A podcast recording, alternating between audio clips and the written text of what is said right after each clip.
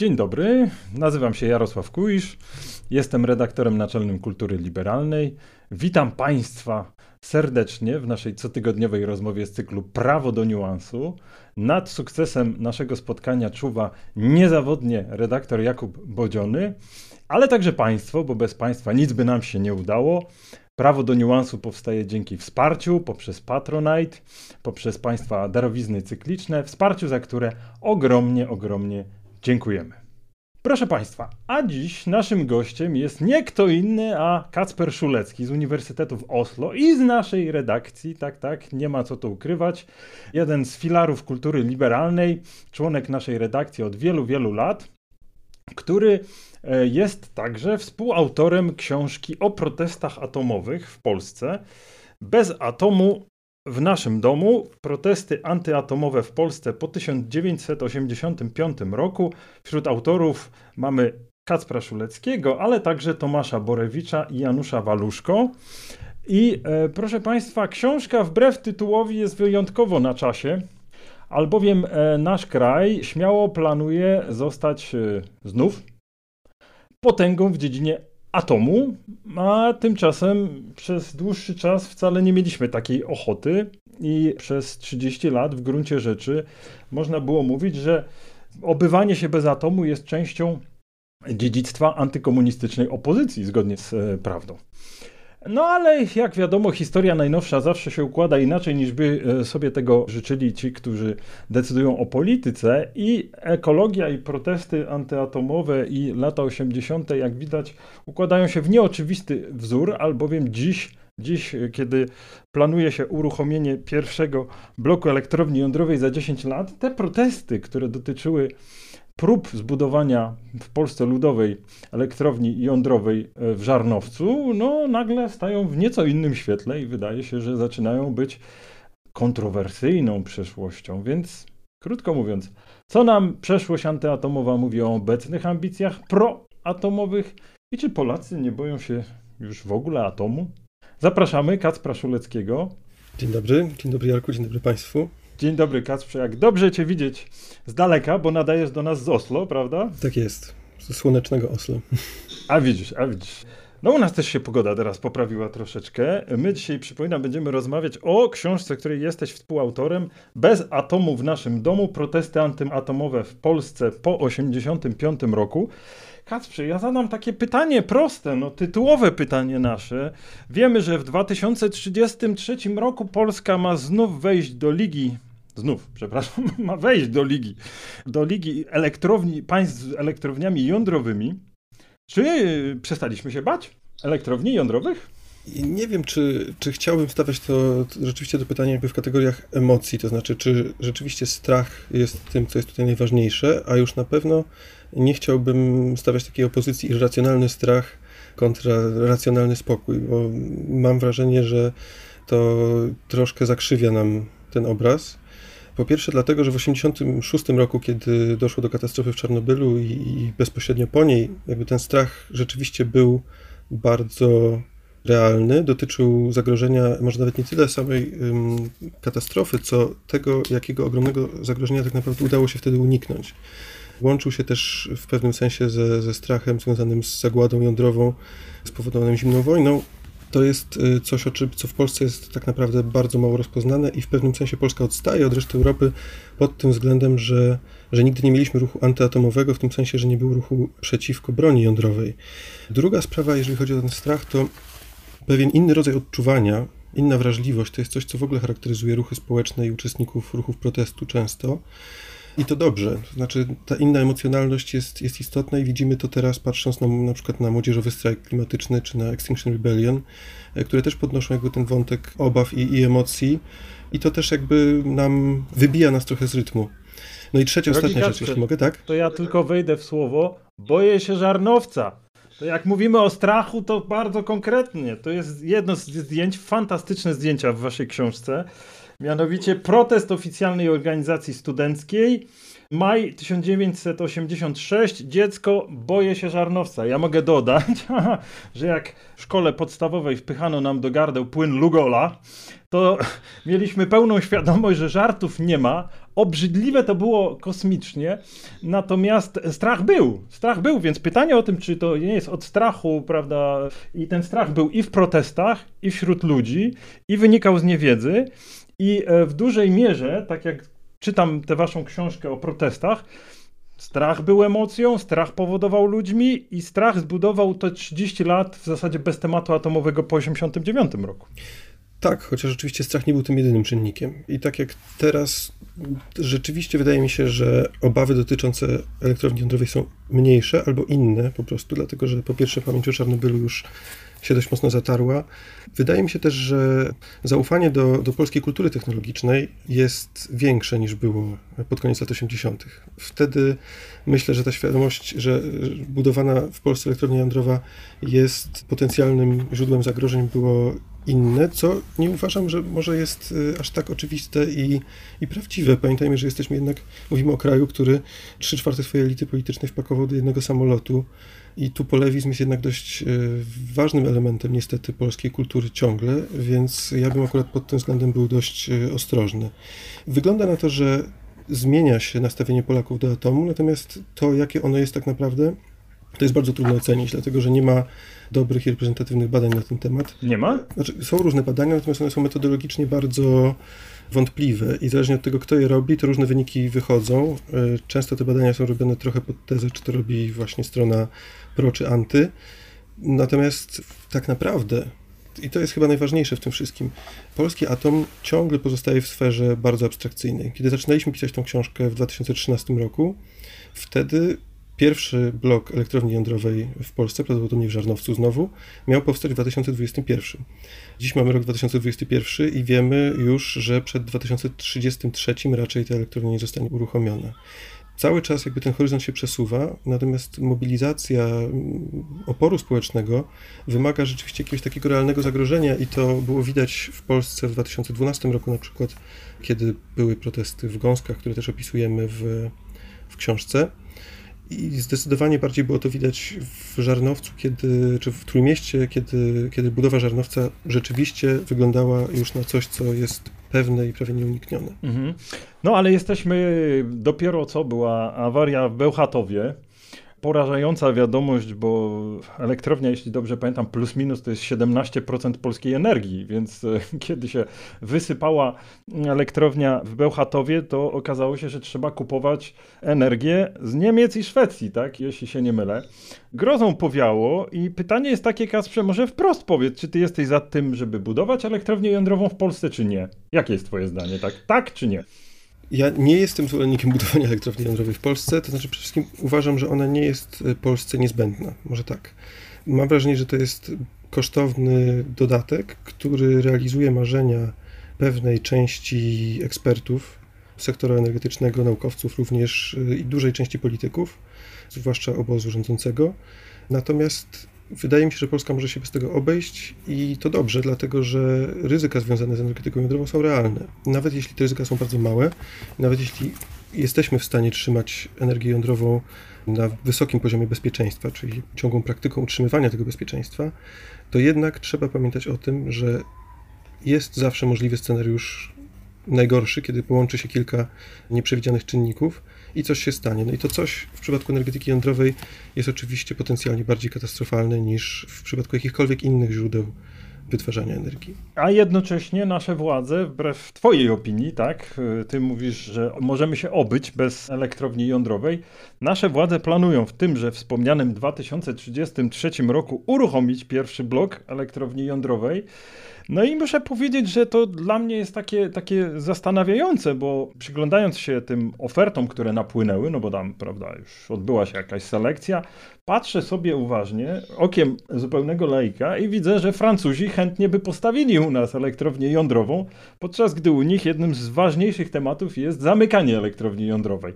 No i, i chętnie bym poznał Twoje zdanie, Czym tłumaczysz ten fenomen? W końcu oddziaływanie elektrowni jądrowej, choćby wspomniany Czarnobyl, nas przekonał, że to jednak granice między państwami nie wystarczą, żeby zatrzymać e, skutki negatywnych, skutki awarii czy innych negatywnych wydarzeń. Jak ty tłumaczysz fakt, że takie państwa, które chętnie by u siebie zamknęły elektrownie jądrowe, chętnie u nas by postawiły, a jeszcze nasze polskie władze przychylnym okiem na to spoglądają? Wydaje mi się, że odpowiedź jest dość prosta. Sektor jądrowy to jest jednak duży, bardzo i prężny do czasu element przemysłu, na przykład takich krajów jak Francja. I właśnie fakt, że wygląda na to, że Francja będzie ograniczała udział atomów w swoim koszyku energetycznym i że francuski EDF, Electricité de France, czyli jakby ten główny czempion energetyczny, który zajmuje się między innymi budowaniem reaktorów jądrowych, nie bardzo ma gdzie budować, znaczy brakuje mu kontraktów. I nagle pojawia się Polska, która ogłasza, że chciałaby do 2044 czy 2005 roku wybudować, nie pamiętam już ile dokładnie tam jest w planie, czy to jest 9 tysięcy megawatów y, mocy zainstalowanej atomowej. To jest ogromny, ogromna inwestycja. To Polska by w tym momencie stała się drugim największym państwem atomowym w Europie. Więc siłą rzeczy wszystkie firmy, które zajmują się budowaniem reaktorów jądrowych, rzucają się na taki łakomy kąsek. Tak samo zrobili Amerykanie. Firma Westinghouse, która zdążyła zbankrutować nie tak dawno, ostatni raz budowała nowy reaktor w 2007 roku. Więc oto nagle wizja tego, że można jednak pociągnąć jeszcze przez kolejnych 20 lat budowę i dostać jakieś intratne kontrakty, jest bardzo kusząca. Także nic dziwnego, że i Japończycy, i Koreańczycy, no Rosjanie chcieliby, ale, ale nikt ich nie wpuści a oni pewnie zbudowaliby ten reaktor najtaniej. Natomiast z racji wiadomych, myślę, że to jest temat e, tabu w Polsce. Na pewno słyszałeś o tym, że zdaje się Niemcom się nie podoba ten polski pomysł. Czy myślisz, że oni są w stanie w jakikolwiek sposób zablokować, kończąc swój Nord Stream 2 z jednej strony? Czy mają interes, wolę, chęć i możliwość, żeby spróbować zablokować budowę takiej elektrowni jądrowej w Polsce? Może tak y, zawsze staram się nie mówić kategoriami narodowymi, czyli nie Niemcom, tylko konkretnie Niemieckiej Partii Zielonych, która rzeczywiście wydała taki raport dotyczący potencjalnych negatywnych skutków dla Niemiec, gdyby coś się stało w elektrowni jądrowej w Polsce. Ten raport był krytykowany przez, przez różne polskie organizacje i także przez rząd. Natomiast zgodnie z, przede wszystkim z konwencją w Orhus dotyczącą transgranicznych ocen oddziaływania na środowisko, wszystkie państwa, które, na które ta elektrownia mogłaby potencjalnie wpływać, mogą wydawać opinie.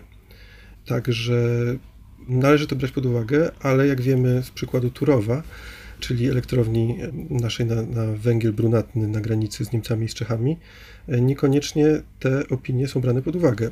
Potem kończy się to czasem procesem przeciwko Polsce, tak jak w przypadku Turowa.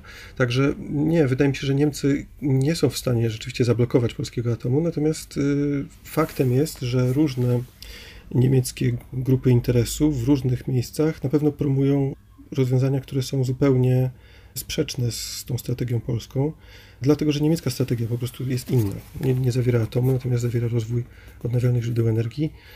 I siłą rzeczy Niemcy starają się promować ten e, model na poziomie europejskim również.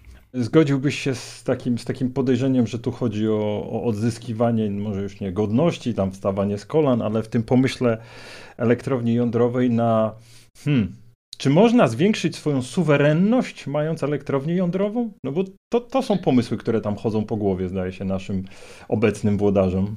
Myślę, że masz bardzo dobrą intuicję tutaj. Jeżeli się czyta wypowiedzi chociażby Jarosława Kaczyńskiego, który no, powiedzmy nie jest ekspertem od energetyki. Jest od wszystkiego ale... ekspertem.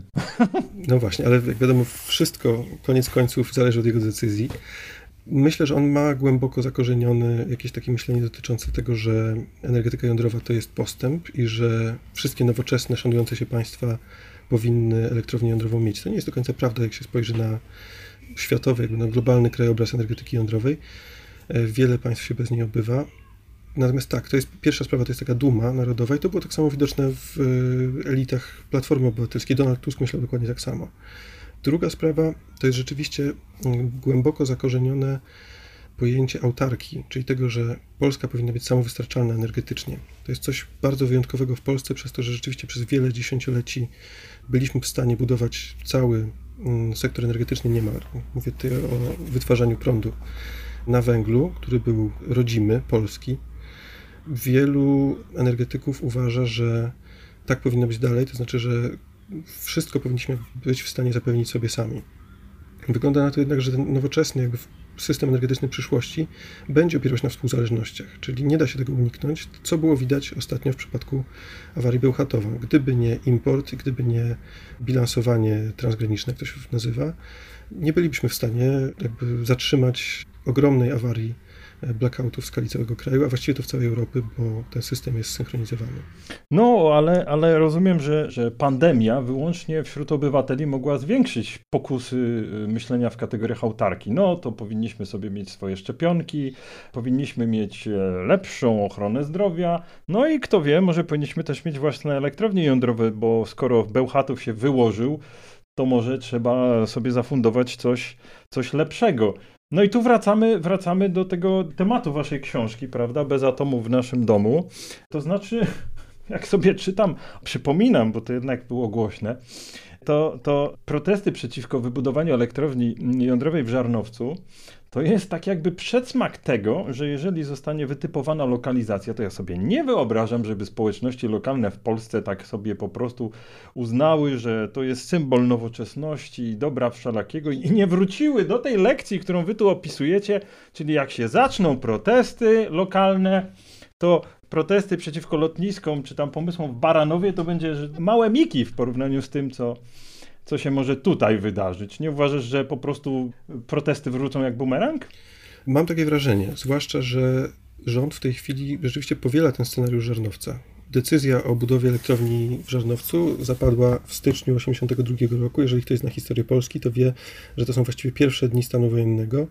I to było rzeczywiście jakby wykorzystanie szansy na to, żeby bez konsultacji społecznych, no bo o żadnych konsultacjach społecznych w tamtym czasie nie było mowy, podjąć decyzję, która no, miała siłą rzeczy wpływ na społeczności lokalne i w ogóle na, na, na społeczeństwo w Polsce. Teraz rzeczywiście wszystko wygląda podobnie. Za czasów Platformy Obywatelskiej już były wytypowane trzy pierwsze lokalizacje elektrowni jądrowych. Mieszkańcy tych gmin dowiedzieli się o tym często z telewizji. I już wtedy, kiedy tylko pojawiły się jakby informacje o tym, że, że takie plany są, zaczęły się organizować lokalne ruchy protestu. Więc tak jak mówisz, spodziewam się, że jeśli w ten sposób będzie prowadzona ta, ta procedura, czyli wszystko będzie robione odgórnie i bez, bez konsultacji, to chociażby z tego powodu, czy jakby w ramach takiego oporu wobec, e, czy, czy nie wiem, domagania się może nic o nas bez nas, społeczności lokalne będą się organizować, ponieważ no, w Polsce mamy jednak dość dobrze zakorzenione te skrypty obywatelskiego nieposłuszeństwa, które mogą się dość łatwo aktywizować. Widzieliśmy to w różnych sytuacjach e, w sprawie Puszczy Białowieskiej, ale także w sprawie protestu dotyczącego na przykład e, prawa dotyczącego aborcji. Bardzo szybko okazuje się, że wszyscy mają jakieś doświadczenia i wiedzą, jak organizować protesty, a jeśli oni nie wiedzą, to ich rodzice wiedzą, albo dziadkowie wiedzą. Albo się dowiedzą z książki. Tak, no właśnie. Tam jest rzeczywiście dużo, opisujemy dość dużo różnych strategii i, i, i, taktyk, nawet takich bardzo granularnych, powiedzmy, tego, jak te protesty się odbywały. No i opisujemy chyba najciekawsze i bardzo mało znane zjawisko w Polsce, jeżeli chodzi o polską historię społeczną, to jest referendum, oddolne referendum zorganizowane w 90 roku wokół Żarnowca na Wybrzeżu, kiedy w ciągu właściwie tygodnia niecałego udało się zorganizować w skali całego województwa jakby taki plebiscyt, w którym 44% mieszkańców y, wypowiedziało się dość jednoznacznie przeciwko budowie elektrowni. 86% było przeciw, a, a brał tam udział ponad milion głosujących. Także to było naprawdę coś, coś wielkiego i taki jakby fantastyczny przykład tego, że Polak potrafi oczywiście spiąć się w sytuacji kryzysowej i dokonać w takim momencie cudu. No tak, ale, ale też jak rozumiem, jak rozumiem, historia nas uczy, że decyzja o uruchomieniu elektrowni jądrowej to w gruncie rzeczy jest decyzja autorytarna. Ona musi zapaść z góry. Czy to byłby taki wniosek z waszej książki, z tego co się teraz dzieje? Że takie decyzje zostają podjęte odgórnie i spadają jak grom z jasnego nieba na miejscowość, która nieomal rzutem kostki wypada, prawda? Gdzieś na wybrzeżu. Tak to się często rzeczywiście odbywa i widać, że aktualnie na świecie elektrownie jądrowe buduje się raczej w państwach, które mają większe problemy z demokracją niż w tych, które są rzeczywiście demokratyczne. Ciekawe jest tutaj zestawienie Niemiec i Francji, dlatego że zawsze myślimy o tym, że Niemcy tradycyjnie byli przeciwnikami atomu, co jest nieprawdą, dlatego że w latach 60. jeszcze byli raczej entuzjastami. Natomiast właśnie najsilniejszy opór społeczny przeciwko energetyce jądrowej był we Francji w pierwszej połowie lat 70. Natomiast centralizacja i siła rządu w Paryżu i również jego powiązanie e, z tymi czempionami energetycznymi, przede wszystkim ZDF, spowodowała to, że protesty społeczne jakby nie miały miejsc czy takich forów, żeby, żeby prezentować swoje racje, a policja bardzo brutalnie tłumiła wszystkie wystąpienia tam właśnie, zwłaszcza w Alzacji. Niemieccy aktywiści, którzy przyjeżdżali do Francji w ramach takiej bratniej pomocy, którzy uważali, że ich policja to są po prostu byli naziści i w ogóle są najgorsi na świecie, wracali cali poharatani i, i, i przeświadczeni o tym, że, że francuska policja to jednak jest naprawdę coś. Mamy też przykłady jakby w Polsce takich prób ograniczania trochę przestrzeni swobód obywatelskich czy oporu społecznego wokół energetyki jądrowej. No, tutaj zachęcam do, do lektury książki, bo długo by opowiadać. Tak jest, bez atomu w naszym domu. Protesty antyatomowe w Polsce po 1985 roku. Książka, książka nadzwyczajnie zaktualizowana.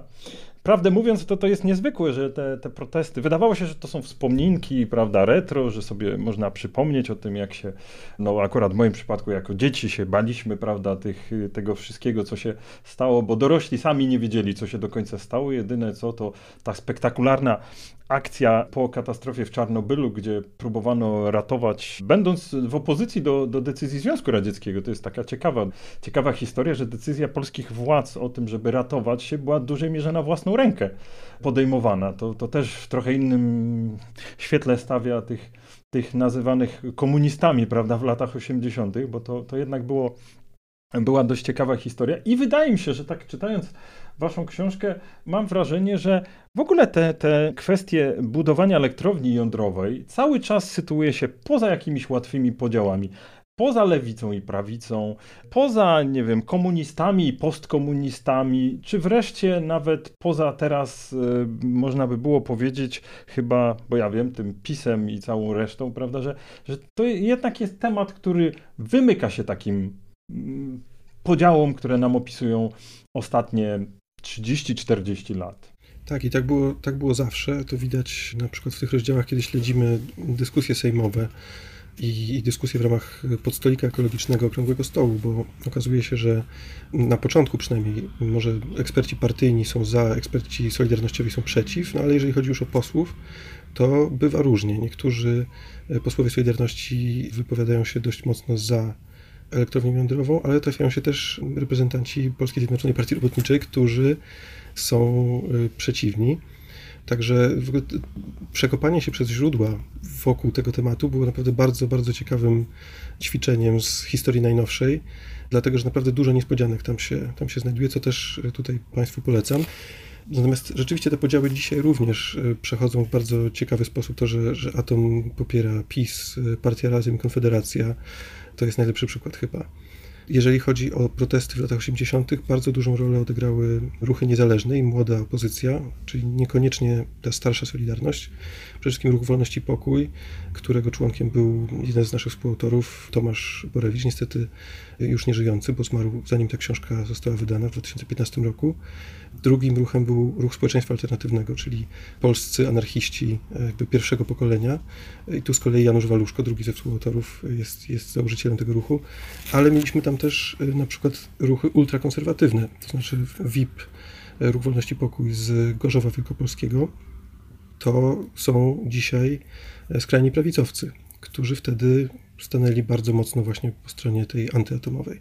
Także rzeczywiście te podziały były bardzo, bardzo różne. Motywacje ludzi też były różne, natomiast łączyło ich rzeczywiście to wspólna sprawa zdrowia publicznego jakby ochrony przed tym zagrożeniem, które było wtedy rzeczywiście dość realne i namacalne. Kacprze, jeszcze raz polecam gorąco książkę Bez atomu w naszym domu protesty antyatomowe w Polsce po 85. O, Europejskie Centrum Solidarności wydało. Ostatnie pytanie nie można nie zadać. Piotr Gliński, recenzent. Jak to? Jesteśmy bardzo dumni z tej recenzji.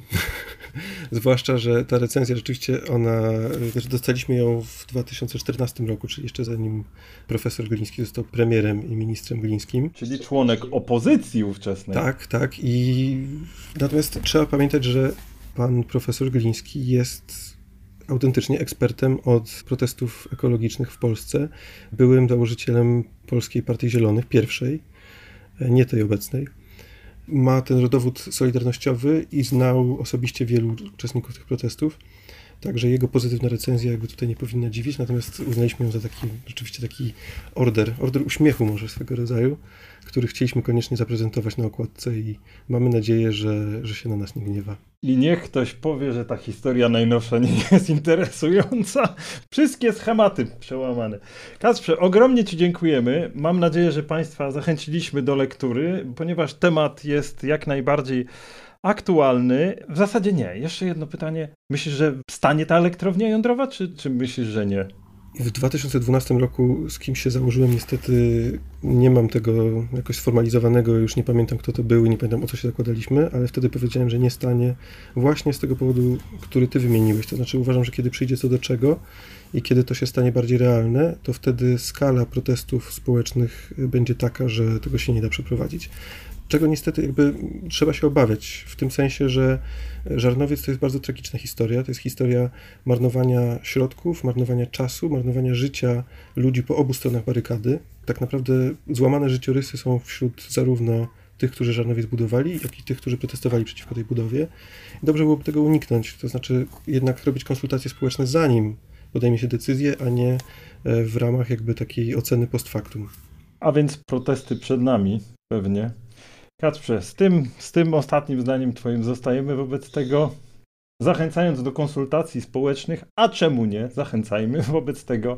Na pewno byłyby przydatne i na pewno w tej sprawie to powinno się odbyć. Nie mam żadnych, żadnych wątpliwości. Dziękujemy bardzo.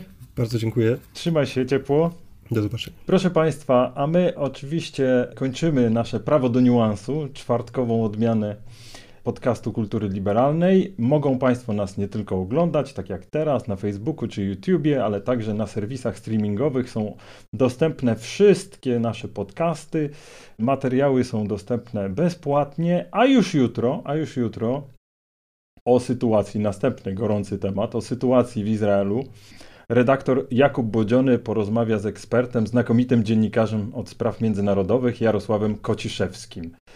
A my, proszę Państwa, Dziękując, znów prosimy o pamiętanie, żeby nas wspierać finansowo i dobrym słowem w komentarzach, w mailach. Dziękujemy za wszystkie głosy, za wszystkie głosy na tak, na nie i nie wiem. I zapraszamy, proszę Państwa, z całego serca w następny czwartek już następne wydanie Prawa do Niuansu. Dziękuję bardzo.